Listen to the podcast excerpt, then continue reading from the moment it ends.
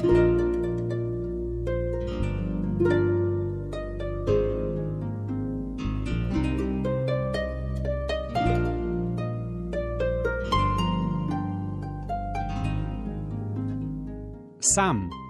Zgodba neke družine na poti do diagnoze spektra avtistične motnje pri otroku, njenega sprejemanja in življenja z njo, pripravlja Barbara Fužir.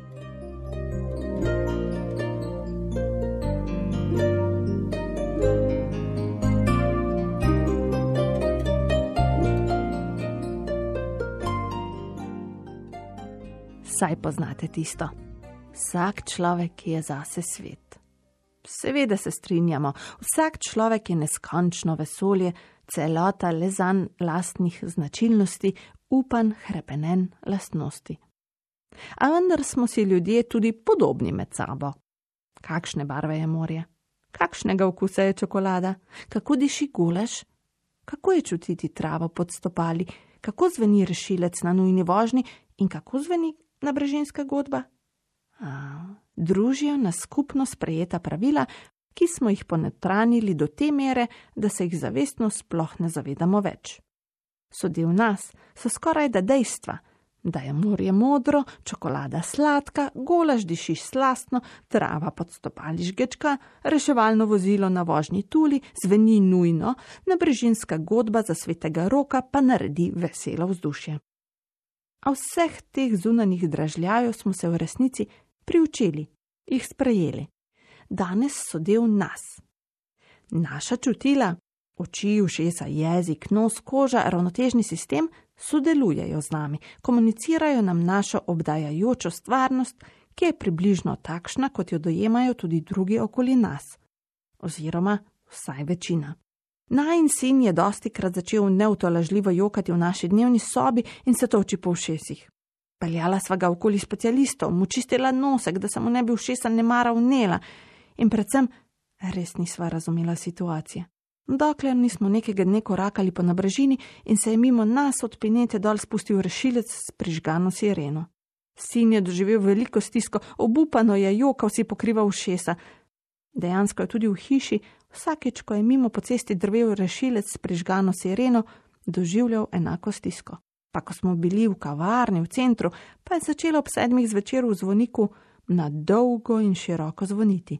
Otroci z avtizmom imajo veliko krat hipo ali hiperopčutljivost na katerega od senzornih izražljajev. Lahko so preveč ali pa tudi premalo občutljivi na razne senzorne dražljaje, ki jim mi, neurotipični ostali, niti ne posvečamo pozornosti, tako zelo so integrirani v naš vsakdan.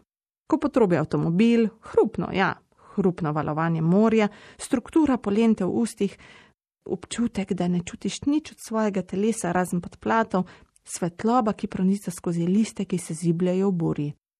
Filmi to vrstno senzorno preobčutljivost dosti krat uspejo prikazati pravlično, kot kreativno podlago, iz katere se razvijajo različni genialni ustvarjalci.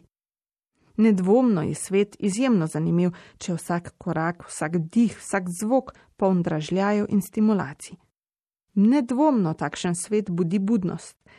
Kaj pa, ko je vsega preveč? Ko je zvok neznosen hrup, ko so barve preveč bleščeče svetloba, ki blešči, ko so določeni okusi in struktura hrane neprebavljivi, dotiki podobni bolečini ali pa dotikov skoraj ne čutiš in drviš do bolečine, da bi vsaj nekaj občutil. Tako kot sem alergična na nepoklicane nasvete, pa sem na začetku vendarle ravnala natančno tako, kot bi mi morda kdo svetoval. V smislu, se bo že navadil. Ja, ne mara se bo, ali pa se ne bo, in ga bom samo zlomila. Nepotrpežljivo sem gledala tisoč in eno navidezno sinovo trmo ob vsakem avtomobilu, ob vsaki polni uri in zvonjenju v zvoniku, alarmu na pečici, prižganem sušilcu za lase. Ob vsakem vlaku, ki je nekje v daljavi drvel čez nabrežino, ki ga moje uho skoraj da ni zaznavalo, sina pa je ta zanj neznosen zvok spravljal v veliko stisko. Dejstvo je, da se prvorojenec na določene dražljaje z odraščanjem v resnici privaja, še vedno jih zaznava dosti močneje kot drugi, a saj vsi ga ne spravijo več v takšno stisko, kot so ga pred dvema letoma. Še danes se ves trd stisne k meni, ko samo daleč zasliši vlak, a nekako je zvok sedaj povezal z izvorom. Za primer. Po nebrežinskem trgu lahko sedaj mirno korakamo tudi točno ob sedmih zvečer. Sin sedaj razume izvor zvoka. In čeprav mu ta še vedno ni simpatičen, razumsko ve, da zvok ne bo trajal večno, pozna njegove korenine, po vrhu pa lahko slušno stimulacijo tudi sam nekoliko nadzoruje tako, da si pokrije ušesa. Še vedno pa ne prenaša sušilcev za lase. Lase si sušim samo, ko je v vrtu. Včasih se lahko na močne senzorne držljaje oseba z avtizmom privadi do neke mere. Še večkrat pa senzorna preobremenjenost možganov, neuroatipičnih, vodi do meltdownov, to je čustvenih zlomov, ki so posledica dejstva, da so možgani od množice premočnih inputov preprosto pregoreli. Kar je za nas pogovor v zaprtem prostoru, je za sina tako, kot da bi mu nekdo nekaj ur vzdržama kričal na uho.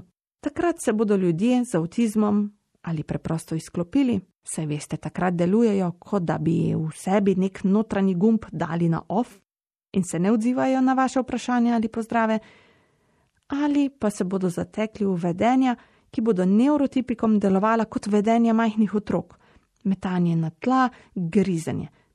Tisto, kar deluje tudi kot napad trme, a ni. V resnici bodo ta vedenja kazala le resnično veliko stisko. Sin je v takšnih trenutkih posvojil različne odzive, ene bolj, druge manj funkcionalne. Od tega, da je udarjal sebe, udarjal druge, neprekinjeno kričal, se tolkel z glavo, sunkovito grizel. Saj zadnji izraz na stisko smo omilili tako, da smo mu priskrbeli gumijasto grizalo, ki ga kot obesek nosi okoli vratu. Sedaj smo malce manj okrašeni z modricami in ugrizi in bolj pripravljeni za naplažo.